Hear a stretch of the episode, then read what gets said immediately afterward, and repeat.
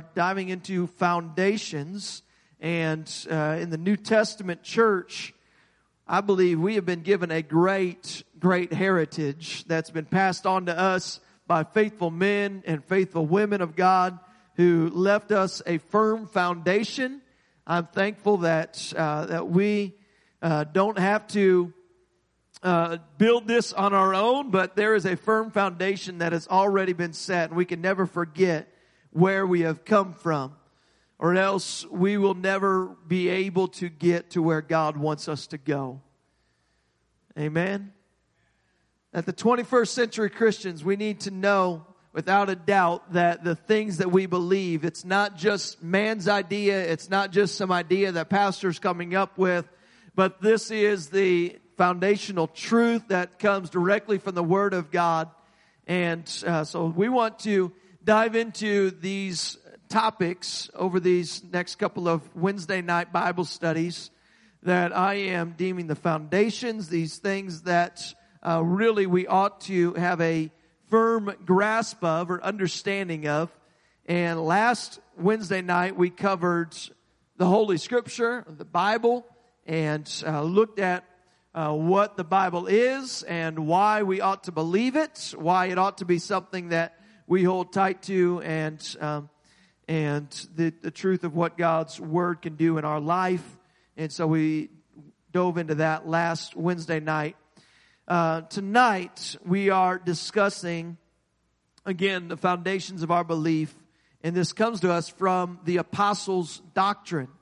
I preach an apostolic an apostolic doctrine, the same doctrine that the apostles preached, the same one that they received directly from Jesus Christ, and that Jesus Christ taught himself. That is, uh, that is our goal to be restorationist in that sense. I don't want to just build upon church tradition uh, or teach just from church tradition, but I want to uh, restore back to what the apostles taught, what they believed, what they received from God, and allow that to be my foundation for my belief. And so, um, I, some of what we teach tonight, there may be some in here who you see and uh, you hear this, and uh, perhaps it's it sounds curious to you, or uh, maybe you, it's it's new to you. And uh, I just want to encourage you tonight, just to um, just to have an open mind and to receive this.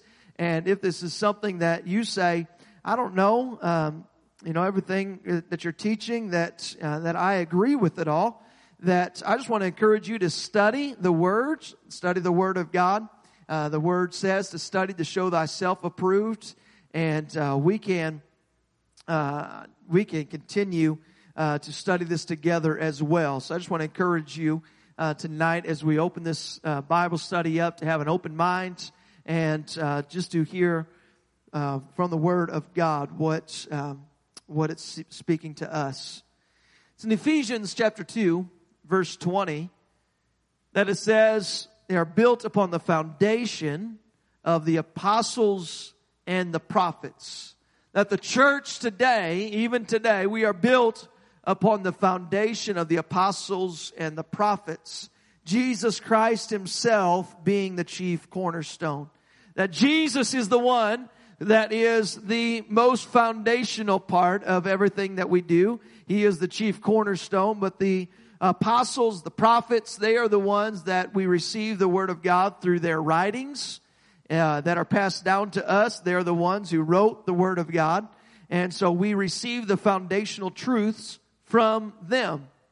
And then in Acts 2.42, it tells us this is the birth of the church, the birth of the New Testament church. And it tells us what they did from the very beginning. It says that they continued steadfastly in the apostles' doctrine, in fellowship, breaking of bread, and in prayers. And so that was the foundation of what they did as they built everything upon the apostles' doctrine, that which they had received from Jesus Christ, the revelation of Jesus Christ. So tonight, we are looking here at our second foundation stone, which is the oneness of God.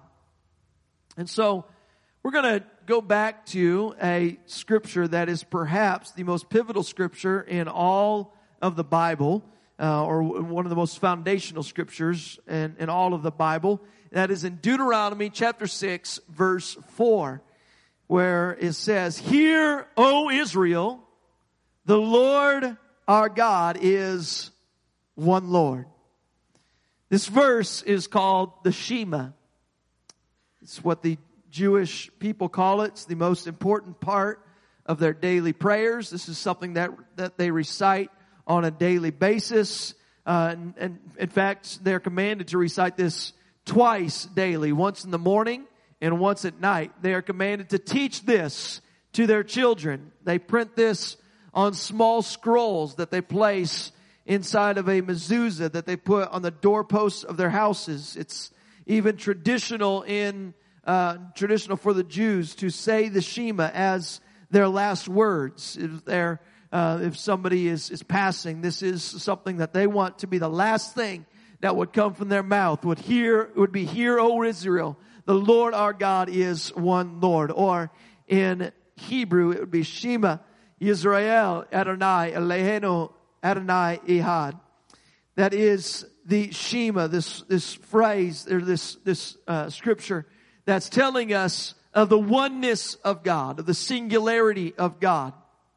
This is speaking of God is not just the only God, although it does say that, that God is the only God, there is no other God, but also that God himself is one. That he is one. In his essence, God is one. The revelation of one God is the most powerful revelation in scripture. Because if there is only one God, then he deserves my total allegiance. Jesus called this the greatest commandment when he was quoting the law. It's in Mark chapter 12 verses 29 and 30 that Jesus answered, uh, was answering this question of which is the greatest. And he said, the first of all the commandments is, Hear, O Israel, the Lord our God is one Lord. Thou shalt love the Lord thy God with all thy heart, with all thy soul, with all thy mind, with all thy strength. This is the first commandment. And so if this is true, that God is one, and it's not just that there is only one God, but that God himself is one. And it tells us in, uh, in Isaiah chapter 45 verse 5, I am the Lord. There is none else. There is no other God beside me. If this is the truth, if this is what scripture teaches us, then uh, how do we reconcile that with the doctrine of the Trinity? This is a question that I do want to dive into tonight. Uh, what what is the Trinity? What is an understanding of of this this doctrine that is so common within the Christian uh, within Christianity today? And the Trinity, if you understand what this doctrine is, is speaking of one God that is three separate, co-equal, co-eternal persons. And so how, how does the understanding of the, uh, I should say the Jewish understanding, the, the Shema, how does that reconcile with this doctrine that is so common with the, with churches today, with Christianity today in this doctrine of the Trinity? When it says, I am the Lord, there's none else, there is no other God beside me, that hero Israel, the Lord our God is one Lord. How does that coincide with this doctrine which states that there is one God, but that he is made up of three separate and three distinct persons? And so we're going to dive into that tonight. And I can tell you um, that from the Jewish perspective of God, which I believe is, is a very good perspective to come from, for they uh, at least at least with a an understanding of who God is, because uh, they are the ones who God revealed Himself to. They were the people of God from the very beginning, uh, or at least from the time of Abraham. That they had been called out from all of the other people. That God revealed Himself to Abraham. That God revealed Himself to Isaac and Jacob. That God revealed Himself to Moses. And and and in that we see the revelation of God and their understanding of who God was as the one God uh, that same one God that they served and that was revealed to them and, and others of the Jewish faith uh, is the same God that we see in the New Testament. It's not some different God that comes onto the scene.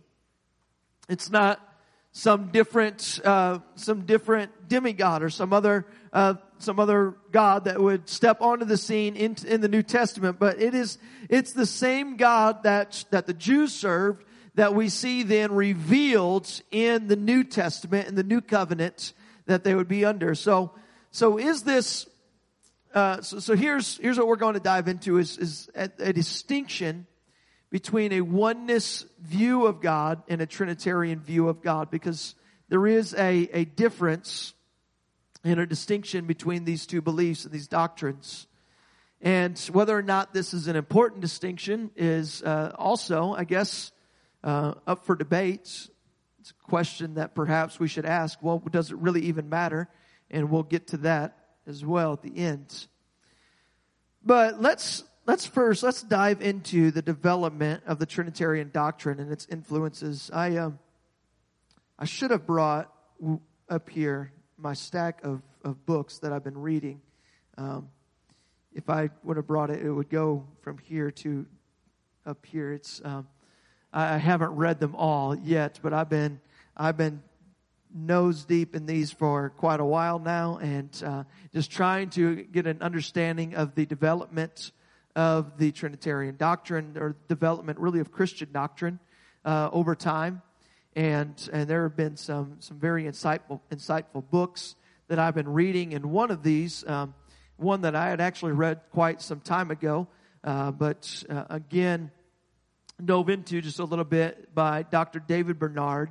It's in his book, A History of Christian Doctrine, um, which is a three volume book. This is in volume one, going back to the beginning, he speaks about the pagan influences that were in the early church and how they affected Christian doctrine. So this, when we're speaking of pagan influences in the early church, uh, we are speaking the apostolic age. Um, that's what it'd be called, but this is when you talk of the apostolic age, we're not talking of the apostles, the ones in, in, in, in the Bible, but rather the first and second centuries, uh, all the way up to the, the third century. Uh, those those first three centuries of the church's existence, and so in that age, in the apostolic age, uh, we see a lot of influence from some external factors that came into the church. And so I'm going to just read some sections here from this book by Dr. Bernard. He says, in discussing the development of doctrine, particularly the emergence of Roman Catholicism and Eastern Orthodoxy, it's helpful to examine pagan influences. That originally there was a sharp conflict between Christianity and all forms of paganism. The primary reason was the exclusive claims of Christianity. Christians said they served the only true God. They proclaimed that Jesus is the true God manifest in flesh, the only Lord, the only Savior, and that salvation comes only through Jesus Christ. By contrast, the other major religions of the Roman Empire, Greek paganism, Roman paganism, various Middle Eastern religions, were based on polytheism. Polytheism would be the belief in many gods. He said, goes on to say, the Romans allowed each nation in the empire to worship its own gods as long as no one interfered with the worship of others. As a matter of civic duty and loyalty to the empire, everybody had to participate in the worship of the Roman deities. Eventually, the Romans promoted worship of the emperor as a means of pledging allegiance to the empire. This is something that as as uh, uh, those polytheistic religions, uh, they, uh, having served a pantheon of gods, were willing to do. They were willing to begin to serve and to, to worship the emperor of the Roman Empire. And so he goes on to say, he goes on to, to say here, he says, uh, they were not only seen as religious heretics. Here he's speaking of the Jews and the Christians because they were the only ones uh, really within the Roman Empire who did not go along with this system of, of just bringing on the pantheon of the Roman gods, bringing on the worship of the Roman emperor. Uh, they were the ones who resisted this. Out of any of the other cultures, it was the Jewish people and then uh, later on the, the Christians who really resisted this. And so he goes on to say, they were not only seen as religious heretics, but more importantly, as political subversives, or they were a group of people who were trying to create political unrest. Society considered them intolerant because they refused to accept everyone else's religion as valid. The state viewed them as rebellious for refusing to participate in the civic religion. They were supposed to confess Caesar as Lord, but the Christians reserved the title of Lord for Jesus Christ alone. So, Christianity, in its very earliest days, was opposed to the fundamental religious, philosophical, and political structure of the Roman Empire in the ancient world. The empire persecuted Christians because they refused to practice the state religion and because they insisted on following a moral law that was higher than the laws of the state. The early Christians did not seek to overthrow government, but they held different, different values they lived a different lifestyle from the pagan neighbors, and their worldviews were incompatible. And so we'll end there uh, with uh, with that portion of, of text. Uh, but he's he's speaking here about how everybody else uh, within the Roman Empire was uh, when that when the area was conquered, they would begin to worship the gods of the Romans. This was this is called Hellenism. Uh, was the the Romans when they would come in? Uh, rather the Greeks were the first ones to do this with Alexander the Great. And then the Romans afterwards, uh, we see the same thing that would happen, that they would bring on their culture into the conquered areas. And so the Jews and the Christians stood out from among them. Their viewpoint and their values were incompatible with the values of the Romans. Their viewpoint and their values and who they would serve as God did not mesh with the culture that was around them. So now we could get into the various ways into which their worldviews were incompatible and, and how the world, Roman world uh, was moral compared to, or what their morals were compared to what the Christians' morals were. We could, we could get into all that. We, we could spend a lot of time on it. Um, I'm not going to necessarily go there. But I do want to focus on the religious views of the pagans who were surrounding them, and especially the abundance of religions who worshiped a triad or a trinity of gods. Because this was not something new for the Romans. This is not something new for the Greeks. But having a trinity of God or a triad of gods that you would serve extended all the way back to the earliest religions that we know of and it spreads all throughout the religions of the world that we can uh, that we know of today. And really babylon was the originator of the trinity. It began with nimrod tammuz and semiramis these were three gods that were served within the babylonian empire. You have the father which is the king. You have the son and the mother, which is, uh, or, or the mother would be the queen. And as a result, from these three gods, these three primary gods within the Babylonian uh, religion, they began to influence all religions that would come after them outside of, or with the exception of the Jew, the Jewish people. Basically, all ancient heathen religions developed their own trinity or triad of gods. The Babylon, Babylonian symbol of the dove uh, would eventually appear for the mother goddess. Now, this dove, you may represent that same symbol within the Christian beliefs. This became This became the representation of the Holy Spirit by the framers of the Nicene Creed in AD 325. But the, really the damage was already done as, as current Catholic practice will reveal. Mary is in reality the third person. Uh, they, they really pray to, pray to Mary within the Catholic tradition.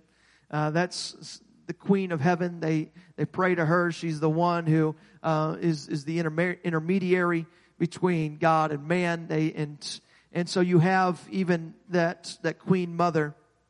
And that's, in fact, one of the things that they call Mary within the Catholic um, tradition is the Queen Mother. And so they, uh, almost, almost every ancient religion, you'll see that there on, on page two, these different triads of God, gods that, uh, that they had. The Trinity in ancient religions.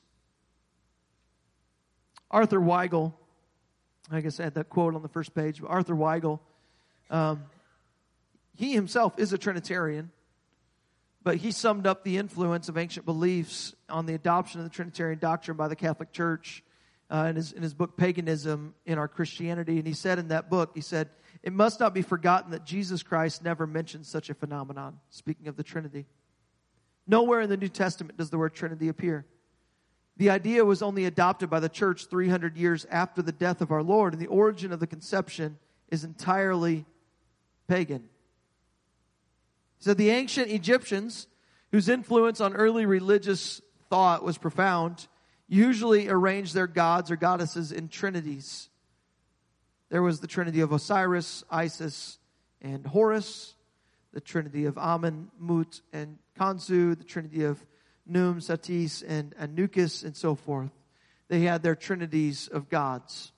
He then goes on to say in his book, he says, belief in the three in one and one and three became a paramount doctrine of Christianity, though not without terrible riots and bloodshed. And so this is just to get an understanding. This was something that was developed uh, post the time of the, the apostles that we would read of in the early church, the first century church.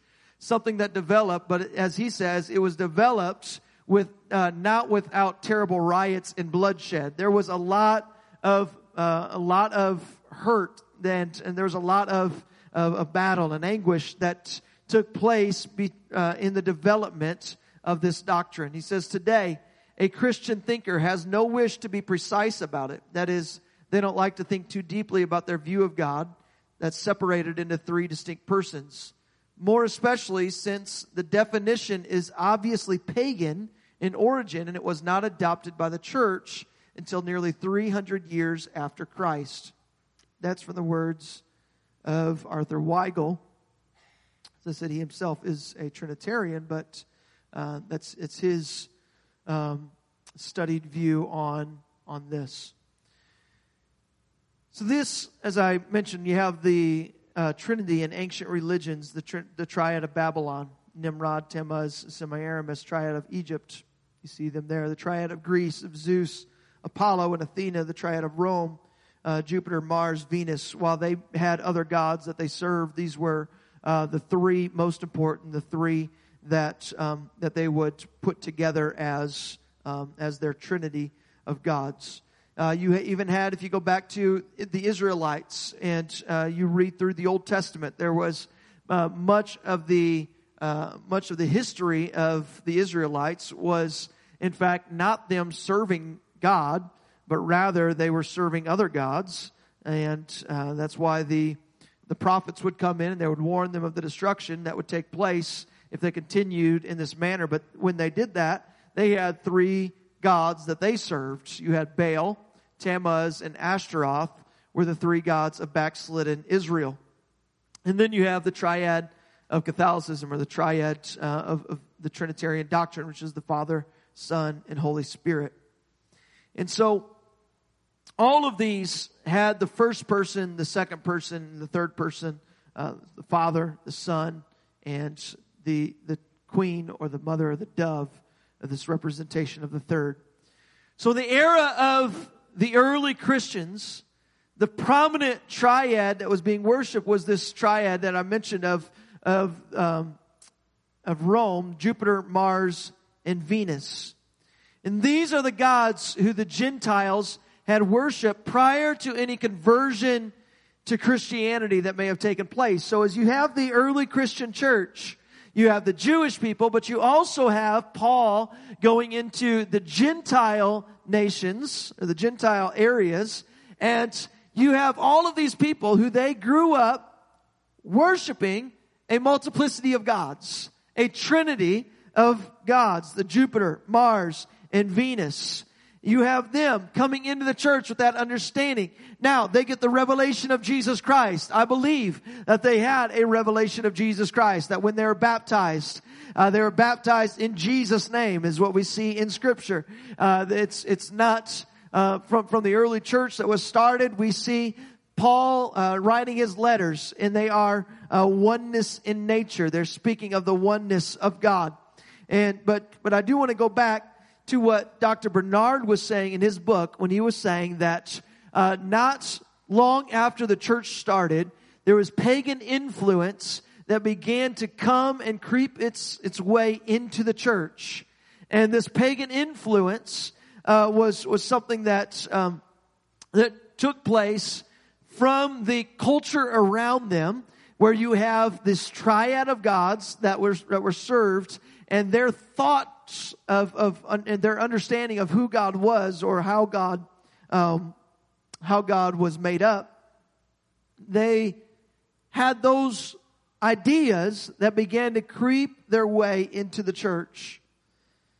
There is, I'm just going to read one more, um, one more passage here from Dr. Bernard in his book. He says, the situation changed completely with Emperor Constantine. So we go on. This is in uh, January of 313. So uh, not quite, but almost 300 years after the church had been established. We have Constantine, who was the emperor of the Holy Roman Empire, or not, I guess it wasn't Holy Roman yet, uh, but the, the Roman Empire. And he announced an edict called the Edict of Milan. And this changed the way that the Romans would deal with the Christians prior to Constantine and prior to this edict, there was hatred, there was a battle between the government and the Christians. They would throw them in jail, they would kill them.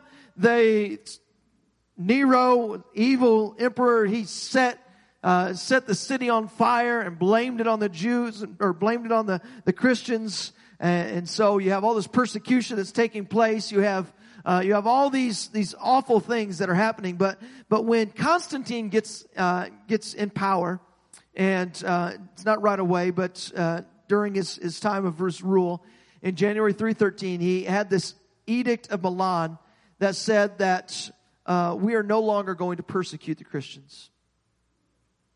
He said Christianity is spreading like wildfire. We can't stop it with persecution.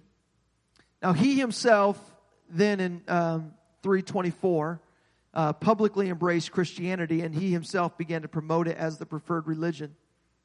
His successors even established Christianity as the official state religion. They banned paganism. And all that sounds really great. It sounds like revival is breaking out. Now, I wish that was the case. But the reality is that much of what happened was politically motivated. What Constantine really embraced was not true Christianity because the pagan Roman people didn't really convert to the worship of one God. Here's what happened most of them didn't mind abandoning their former religion because they never really thought of their former religion as the only way or their gods as the only gods. And for many of them, the fact that Christianity had withstood so much persecution and had growth in spite of it all, finally triumphed over everything else with this edict of Milan. That was proof enough for them that the God of the Christians was superior to their old gods. So the problem was that in most cases, Christians, or people who are now calling themselves Christians, did not really undergo a genuine spiritual conversion. Instead of recognizing the fact that they aren't really serving God or they're not really uh, having an understanding, a biblical understanding of who God is, they simply translated their pagan ideas and practices into a Christian context. So while Christianity seems to be victorious in this, in this moment, it actually suffers a really serious defeat. And uh, Will Durant, this, uh, this famous historian, he said, while Christianity converted the worlds, the world converted Christianity. And it displayed the natural paganism of mankind. I think it's a really powerful statement. And while Christianity was out there trying to convert the world, what ends up happening in this moment is that the world converted Christianity and it, it began to have its views and its, um, its, its false ideas that crept its way or really made a, made an onslaught in that time into Christianity. And it took, uh, there's another uh, historian, Philip Schaff, who similarly observed, he said, by taking in the whole population of the Roman Empire, the church became more or less a church of the world. And many heathen customs and usages under alleged names crept into the worship of the Christian people. One of the greatest and most lasting influences that paganism had on the fourth century Christian church was the introduction of polytheistic ideas into its core doctrine of who God is. It was from the second century onwards that converts from Christianity came almost exclusively from polytheistic backgrounds. It's no longer Jews that are being converted. Now it's almost all polytheistic people, exclusively Gentiles, that are coming into the church. And they were already accustomed to thinking of this plurality of gods. And here they are. This polytheistic thought began to emerge in their idea or their conception of who is God. Who is this God? And we have Greek philosophers, these are these philosophers of the day, uh, like Tertullian, Origen, Arius, these really famous philosophers of the day and, and thinkers of, of even of religious thought, that they began to try to mesh Christian beliefs with Greek and Roman beliefs in order to make this religion palatable to these believer or these unbelievers who they were trying to convert. And because most of the new converts to Christianity were coming from a background of polytheism, they themselves readily accepted these new doctrines that Origen and Tertullian, Arius began to, began to put out there. These doctrines. Tertullian is one who he, he wrote, he has, he has a lot of writing. He's a pseudo-Christian um, philosopher. I say pseudo Christian because he's writing a lot and it became part of the Christian tradition, but it is not, it is not line up to what we read in, in the scripture that we see from, from God or see that the apostles' doctrine is based off of. And so here we are. We get into this, this place where the doctrine of the church was heavily influenced by a polytheistic understanding of who gods are. And then we see, I just, I just want to pause on our, on our discussion here of this historical timeline um, and just show you this model that they came up with here. This model, this doctrine, Trinitarian doctrine. Um, fact, we have that model. Here we go. The Trinitarian doctrine. This is uh, this was developed. It was over a a period of, of a few years, but uh, it was particularly in the, the Council of Nicaea that t- took place in in um, city of Nicaea. Uh, this council, this gathering of the, the church leaders, and uh, as they came together discussing uh, this understanding of who is God or what is the nature of God, uh, they came up with this understanding here, which would be the basis of the Trinitarian doctrine. And you see here uh, the three Father, Son, and Holy Spirit, where the Father is God, the Son is God, the Holy Spirit is God, but the Father is not the Son, the Father is not the Holy Spirit, the Holy Spirit is not the Son. And so uh, you have this understanding where God, what it's saying is that there are three uh, distinct persons who are co equal and they're co eternal. That from the beginning of creation, you always had the Father, Son, and Holy Spirit that were speaking to each other, and that when the worlds were created, they conferred amongst each other and they created the worlds. They created the world. That throughout time, you see these three um, that were, were in heaven, that they are co equal, they're co eternal, so they've always been there. That father, the Father was always there, that the Son was always there. But there came a time when the Son came down, and you know that Son by Jesus, by the name of Jesus Christ, and that the Son, He dwelt among us, and that He was here. Uh, but at, at that same time, you have the Father in heaven, you have the Holy Spirit that would descend, and uh, at, at, times um, you have you have Jesus who would pray. The Son would pray to the Father. Um, you have the Holy Spirit that would lead and guide him. And that all of these are three distinct persons. This is the doctrine of the Trinity. Now, they would say all three of these are God. That all three of these are, um, are this one God. And as I study this doctrine of the Trinity, um, my mind gets really bent because it's very confusing. And in fact, almost every time that I am reading uh, or, or watching some, some video that's trying to explain it or reading something, uh, a lot of times the pretext of that says, now we can't fully explain this because um, we don't have a full understanding.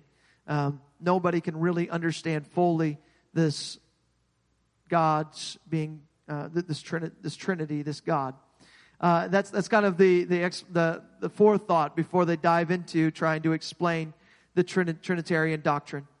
And uh, I can say is this, at that time, became the doctrine or the understanding of the church of that day. Became part of the creed that the church would take on. The Catholic Church uh, was Catholic Church. Catholic really just means universal.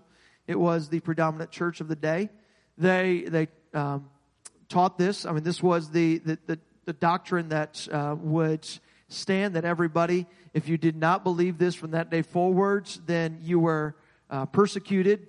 Uh, you have men, women who were burned at the stake for not believing this. You have Justin, uh, the martyr. He did not believe in this. He's just one example of somebody who who uh, came against this doctrine that was being taught, and because of that, he was burned at the stake because he did not, he said, this is not right. This is not biblical. Uh, this is not what we read from scripture about who God is. It does not speak of three distinct persons uh, that are in the Godhead. There is not a co-eternal, co-equal God. Um, God is not three. God is one. God is one. So here's, I, I know I'm, I'm tonight, it sounds like a big history lesson. And that's not typically what I like to do, but I'm going to, the rest of this, we're going to just dive into Scripture. We only have uh, 15, 15 minutes left, but we're just going to dive into Scripture to have an understanding of, of what this is. So this is, this is where the church today, the Christian church today, holds to this understanding of who God is, this Trinity that is the Father, Son, and the Holy Spirit. But what does Scripture say? What does the Word of God reveal to us?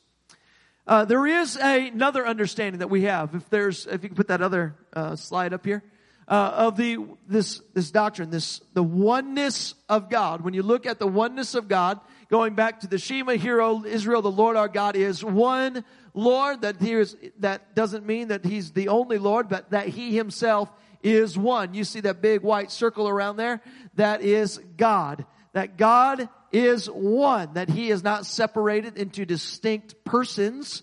There was, there was not three people on the throne. There has never been three people on the throne.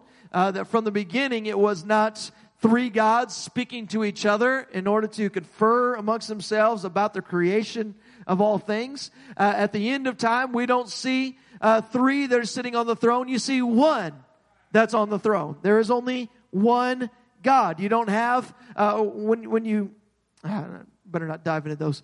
There's uh, there, there's scriptures that you may see, like uh, like you see Jesus was sitting at the right hand of God. That's talking about the power and the authority of God. The right hand is significant of power and authority. It's not three that are sitting there on the throne. It's one that was on the throne. Read about it in the book of Revelation. You see one that's on the throne.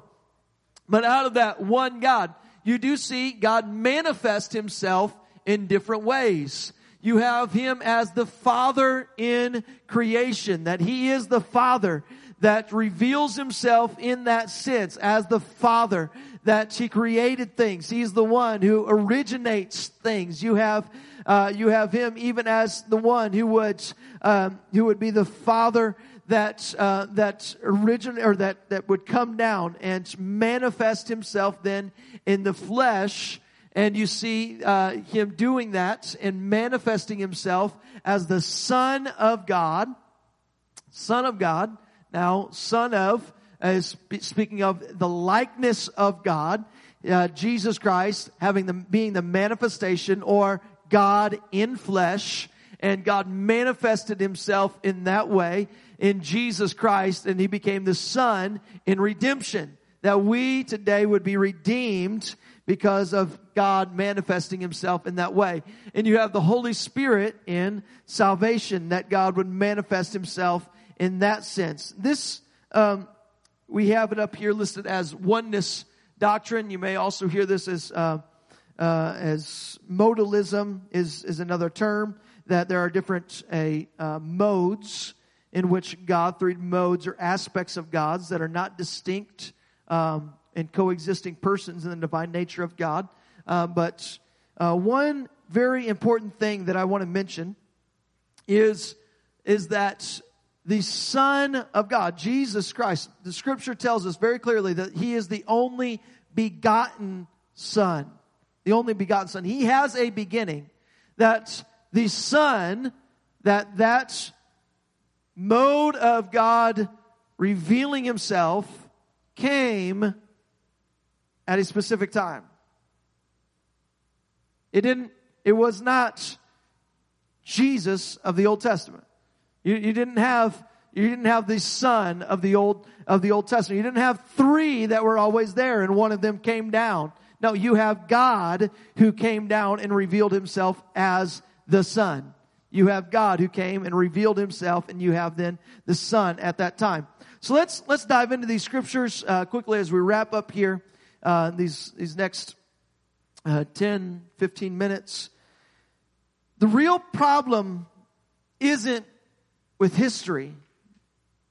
It's with the Bible. The Bible doesn't use the word Trinity. It doesn't associate three or persons with an understanding of who God is. No passage says that God is a holy two, that God is a holy three, there's a holy trinity. But there are 50 verses, at least, that call God the Holy One. The Holy One. Isaiah chapter 47 verse 4. As for our Redeemer, the Lord of hosts is his name, the Holy One of Israel.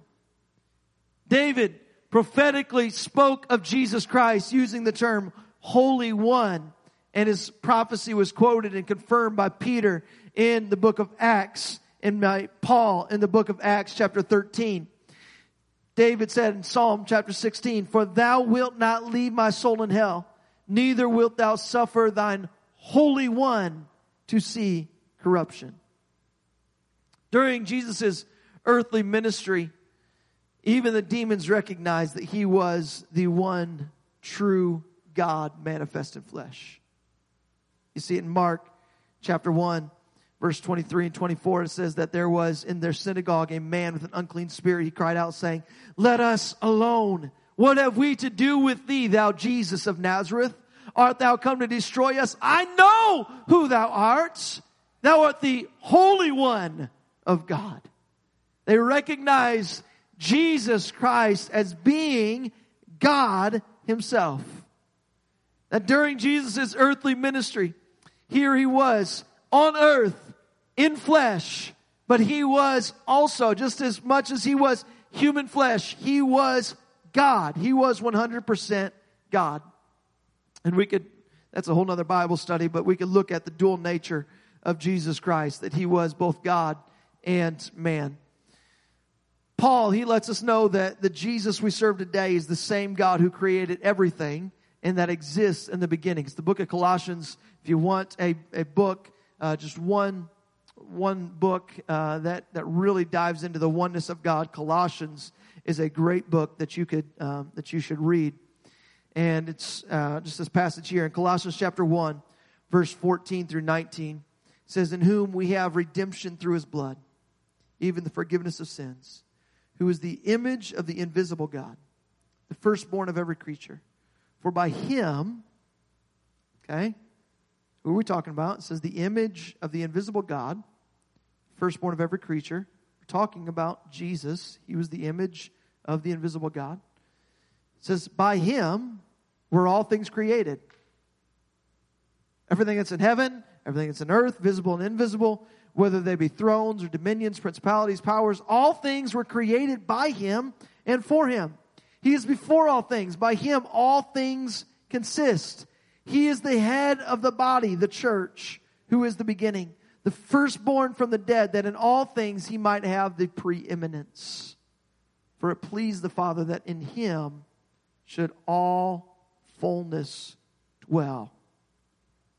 That God manifested himself in flesh in Jesus Christ, and that he was the God who created heavens, the heavens and the earth that God is the one, that Jesus is the one that is 100% God, that He is the same God who created the heavens and the earth. In Colossians chapter 2 verse 9 it says, For in Him dwelleth all the fullness of the Godhead bodily. In Jesus Christ dwells all of the fullness of the Godhead. So when the Bible calls our Savior Emmanuel, when you read that passage, it's speaking of Him. We often recite that around Christmas time. That means, Emmanuel means God with us. And it means exactly what it says God with us. And that's the beauty of this oneness message that God, He didn't send somebody else to die for our sins. God didn't send somebody else to die for our sins. God robed himself in flesh, came himself, and died for our sins. That, to me, is really the beauty of this understanding and the revelation of Jesus Christ, the revelation of God in Christ, that it wasn't God sending somebody else. It wasn't God saying, grieving because there is somebody else, his son, that was dying. Yes, Jesus often is referred to as the Son of God. And yes, he was the Son of God. He was the likeness of God. We don't have time to dive into all the understanding of, of exactly what the Son of God means, but that term Son of is speaking of it has the likeness of, or it has the, um, uh, that is the essence of who God is. It is the revelation of God. He is the Son of God. And so we never we never see in scripture where it talks about God the Father, God the Son, and God the Holy Spirit. But we do see God who is the Father in creation, the Son in redemption, the Holy Spirit in salvation, and these three are one. That yes, we do see these three terms, but don't get them confused as three different beings, that these three are the same God. They're speaking of one. Uh, Isaiah, we get a uh, we get a prophecy here. Again, often spoken of or recited around Christmas time. For unto us a child is born, unto us a son is given. The government shall be upon his shoulder. His name shall be called Wonderful, Counselor. Oh, what's this next one? The Mighty God, the Everlasting Father. Wait a minute. He is the Mighty God. He is the everlasting Father. He is the Prince of Peace.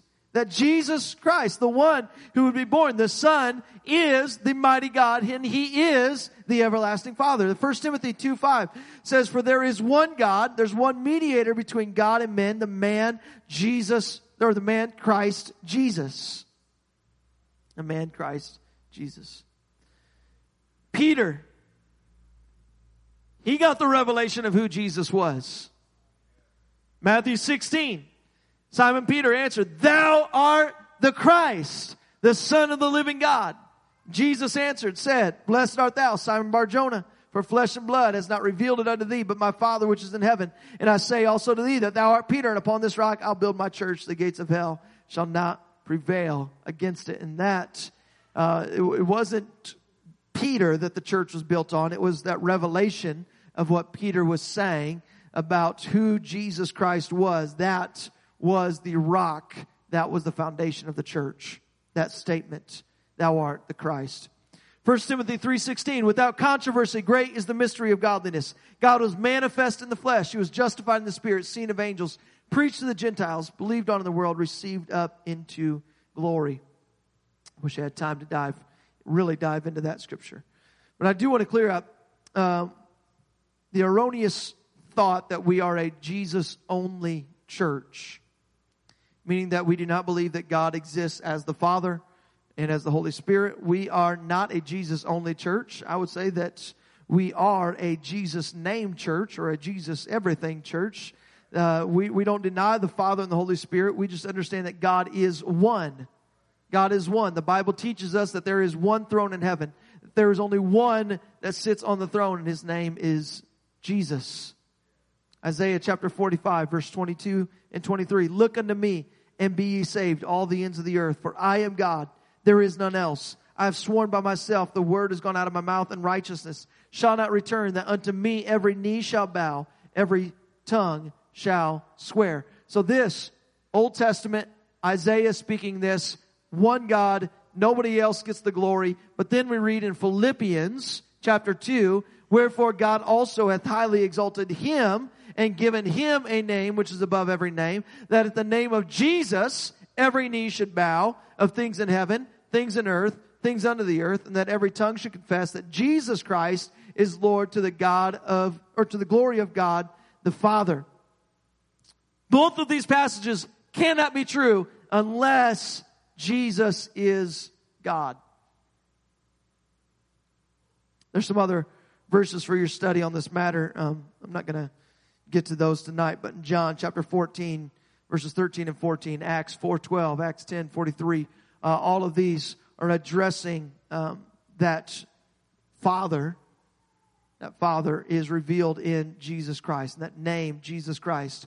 That the Old Testament name that is revealed to Moses, Yahweh, or YHWH, we don't really even know how to say it, but that tetragrammaton uh, that's, uh, that was written down, uh, YHWH. Um, that name, uh, we see then uh, either Yahweh, Jehovah is how we typically say it in the English. And, and those, the, that name is, is, Jesus is that name revealed to us as God our Savior.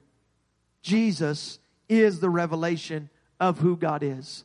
You see them all throughout the Old Testament searching for the name of God, the one saving name of God, and it is revealed as Jesus Christ. And so, here tonight, it may sound, it may sound like uh, um, I'm being um, or drawing a line in the sand, and that's because I, I really am tonight. That there is, uh, there really is something that is there. This really is something that we ought to uh, understand and not be confused about of who God is. I am drawing a line in the sand about this understanding of the of God is not three. That God is not a multiplicity of gods. That church tradition that's been passed down from by century over century, and you have people who have taught this for generations. There also has been a remnant of people who have always held to Jesus' name baptism. And this is why it really matters. This is why it really matters is because baptism has been affected by this false doctrine. That's why it matters. There's probably, there's probably some other reasons we could say why it matters, but when an essential, an essential portion of salvation doctrine, of, of what it, what it means to be saved in the New Testament church has been affected by this doctrine, it matters. Because scripture tells us to be baptized in Jesus' name. In the name of Jesus Christ. That's the only way we see in scripture that people are baptized. And yet, the Catholic Church, you can read, you can read in their history books, you can read in their, uh, in their encyclopedias. I, I could give you a whole list of uh, not just theirs, but a whole list of things that will say the Catholic Church takes credit for changing the baptismal formula. That they changed it from being in Jesus' name to being baptized in the Father, Son, and the Holy Ghost. They changed that. And it matters. It matters because there is one name under heaven given among men whereby we must be saved. There's only one name, only one way that we see people being baptized in Scripture. Let's just go ahead uh, as as we wrap up. Let's read these uh, four passages here. Uh, Galatians three twenty seven. For as many of you as have been baptized into Christ have put on Christ. When you are baptized into Christ, you put Him on. His nature comes on you. The real danger here is that if we have a false baptism, we end up with a false salvation. The baptism is not an option. There's no such thing in the Bible as a Christian who has not been baptized. The Bible says that there is only one baptism. It's in Ephesians chapter 4, verse 4. There's one body, one spirit, even as you're called in one hope of your calling, one Lord, one faith, one baptism, one God and Father of all, who is above all and through all and in you all. Every baptism in the Bible as I said, is done in the name of Jesus Christ. I'm not going to list them all here. Um, I could give them to you though. But it's in Acts 4:12 that says, "Neither is there salvation in any other, for there is none other name under heaven given among men whereby we must be saved." Colossians 3:17. Whatsoever you do in word or deed, do it all in the name of the Lord Jesus, giving thanks to God and the Father by him. So here we are tonight, and we are a oneness church in doctrine, but I'll just leave it uh, with this. It's not really part of our notes, but we also ought to be a oneness church in practice. Just like you can hardly tell where the Father begins, the Son starts, the Son ends, the Holy Spirit, they're all one. The same ought to be true with the church that we are the body of Christ. We ought to be one, one body. The Lord's Prayer. Um, Lord's Prayer. It's not found in Matthew 6, uh, or uh, that, that's, really it's the disciples' prayer. That the Lord's Prayer um, is when Jesus prays in John chapter 17. He says that they all may be one. That they all may be one. As thou, Father, art in me, and I in thee, that they may that they also may be one in us, that the world may believe that thou hast sent me. Amen. That they all may be one. I can hear my mind right now. I'm not even going to try it at all, but I can hear Elder David singing, singing the song right now. And there's only a few in here who know that is. But Elder David Rao. That they all may be one. Amen. The old, the old hymn. That they all would come together. Amen. There is one name. There's one name. And I'm thankful tonight for the revelation of who God is I don't do this tonight uh, uh, to to say or for, for any sense of pride. Uh, I, I just want to hold on to who Jesus Christ is. And this is an essentiality, a foundation stone that we must stand on. And as I said, there may be things here tonight that as I teach, uh, you say, man, that does not sound right to me. This is not what I've been taught. This is all new territory for me. I would hope that you would have an open mind, that you would study the scripture for yourself and, uh, and if needed, let's let's have a conversation. Let's let's open the Word of God and let's study it together. Um, God bless you tonight. So let's let's go ahead. I want to I want to stand up. I know it's uh, past time already, but let's go ahead. It's it's always a good time to end in prayer. uh, this, these Bible studies, uh, as we're going through this, are not necessarily drive you to the altar, uh, but I believe that uh, that the Word of God can be cemented in us as we lift up our hands and we just acknowledge Him here tonight. So let's do so. In Jesus' name, Lord, we come to you. Lord, we thank you. God, that your word is forever settled in heaven. Lord, and I pray that tonight, God, that we wouldn't try to twist it. We wouldn't try to, uh, to bend it to our own will or our own desire, but Lord, that your word would just be made plain to us. God, and that we would allow it to change us and to move us. Lord, I pray that, uh, tonight, Lord, that your words, God, is, is it's, uh, convicting our heart, God, or is that, as it is being settled in our heart? God, that you would, um, allow the revelation of who you are to come, uh, Lord, to come to pass, Lord, so that we could be changed by you, God, and through you. In Jesus' name we pray. Amen. Amen. God bless you, church. Let's go. Let's be the church everywhere that you are this week. Amen. Let's bless those around you. In Jesus' name.